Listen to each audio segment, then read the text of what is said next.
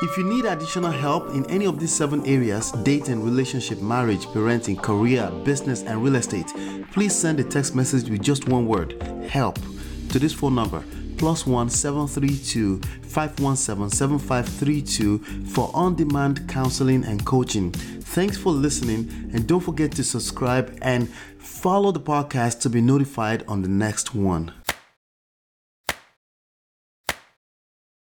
Chris, I apologize to you. Uh, my behavior was unacceptable, and I'm here whenever you're ready to talk. Will Smith, five tips for an effective apology, featuring Chris Rock. So, superstar, $35 million Hollywood actor Will Smith finally apologized to Chris Rock on the Oscar slap, and as to be expected, the whole online community is dragging him again. On March 27, 2022, at the 2022 Oscars, Chris Rock cracked a joke around Jada Pinkett Smith, bald head, comparing her to Demi Moore's character in the movie G.I. Jane. Then her husband, Will Smith, laughed and in a split second walked up to the stage and slapped the shit out of Chris Rock. We all thought it was a joke, we all thought it was staged, we all thought it was acting, but it was real. From the beginning, I have made it clear that there are only three things that Will Smith has done wrong publicly. And I'm sorry, it's not marrying Jada Pinkett Smith. It is one, supporting the terrible idea of bringing her personal family issues to the red table talk and to the public. Two, assaulting a fellow man for disrespect in front of the public, 17.7 million to be precise, according to the New York Post. Three, overdose on those woke lifestyle, over shalaye mansplaining nonsense. The public is wrong about everything as usual, including every attempt to involve Jada Pinkett Smith in the Oscar slap, which clearly did not involve her. I know you all want to bring in Tupac. Her daughter's seven years old letter to Tupac. Ugh, the Jada versus Will social media banter video. Lames. But nah, that's weak. I can't front. Involving and blaming her for her husband's mistakes seems to make videos go super viral. But over here, we're not to do that. That's weak and toxic. We will do it the right way by helping me hit that like button, sharing, and commenting your personal opinions about this apology below this video. As a thanks for doing that, here's a picture of Jada crying. I have to keep applauding Chris Rock on his conduct throughout the whole ordeal. In fact, he addressed it for the first time only a few days earlier on stage saying, anyone who says word hurt has never been punched in the face. Anyway, Will Smith released the apology video on Friday, July 29th, 2022, and I think it's an opportunity for us to review and extract some lessons around effective apology. I have extracted five tips from the 5 minutes and 44 seconds apology so let's get to it. Tip number five take your time. So the slap happened on March 27, 2022, and the apology came out on July 29, 2022, which is about four months later. I think that's more than enough time for proper introspection.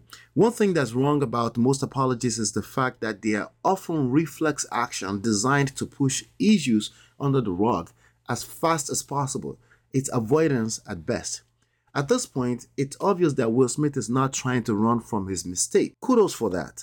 Tip number four make it short and sweet if it has to be public. If the offense happened publicly, the apology should also be public, in addition to a private discussion. So I can appreciate this public apology except for the fact that it wasn't a written statement. Will Smith seems to be overthinking everything and then making it worse subsequently. At this point, the public rhetoric is actively trying to tear his marriage apart due to overexposure. It's sad to watch. People would rather listen to and over pedestalize divorcees than those trying to make it work.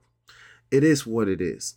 Anyway, anything more than a well crafted PR statement can potentially destroy his private life it's just not necessary and it's aligning too much with approval and validation seeking behavior. Speaking from the heart for a large superstar like Will Smith is overrated and not necessary.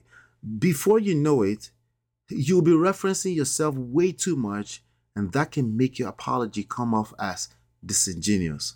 So, statements such as disappointing people is my central trauma. It's not necessary as it starts to sound like it's about what he wants. Uh, it hurts me psychologically and emotionally to know I didn't live up to uh, people's image and impression of me. That is that woke lifestyle over shalaye mansplaining nonsense.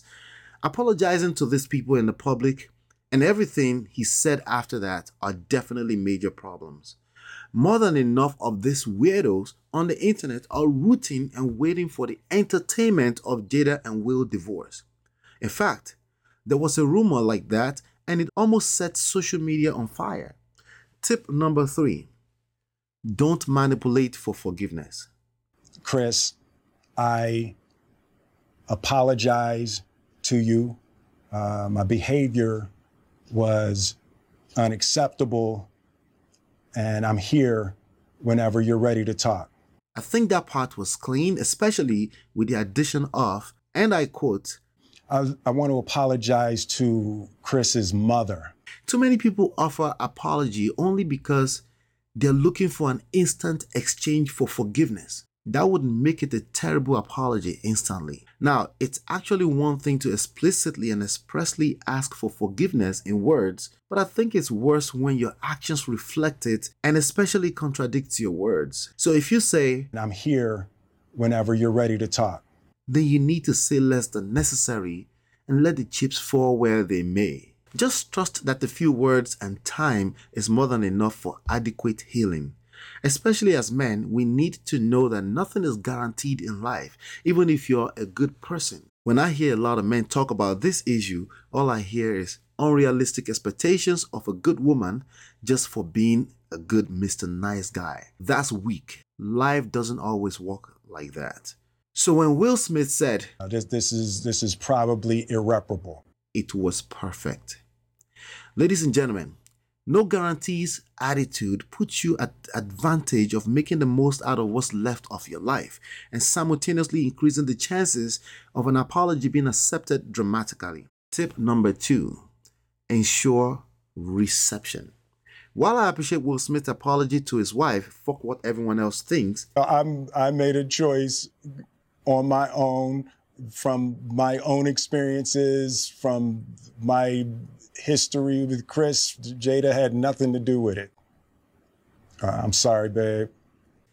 I think there was too much stress on apologies to the general public. The public is not receptive to it. From all the public rhetoric and opinions I'm seeing, it seems divorcing Jada will be more entertaining at this point. They are hungry for blood. From my assessment, the public is ready to forgive Will Smith as soon as he forgives himself and gets back to what it does best, and that is not the red table talk. Ensuring reception of an apology is part of the reason why you should take your time, which was the first tip I shared with you in this countdown. Tip number one differentiate remorse and shame. Contrary to popular conservative opinion, shame is absolutely destructive, so is self guilt. Nothing authentic, wholesome, and productive comes from anyone suffering from shame, either from self or external force. He said, and I quote, I am deeply remorseful.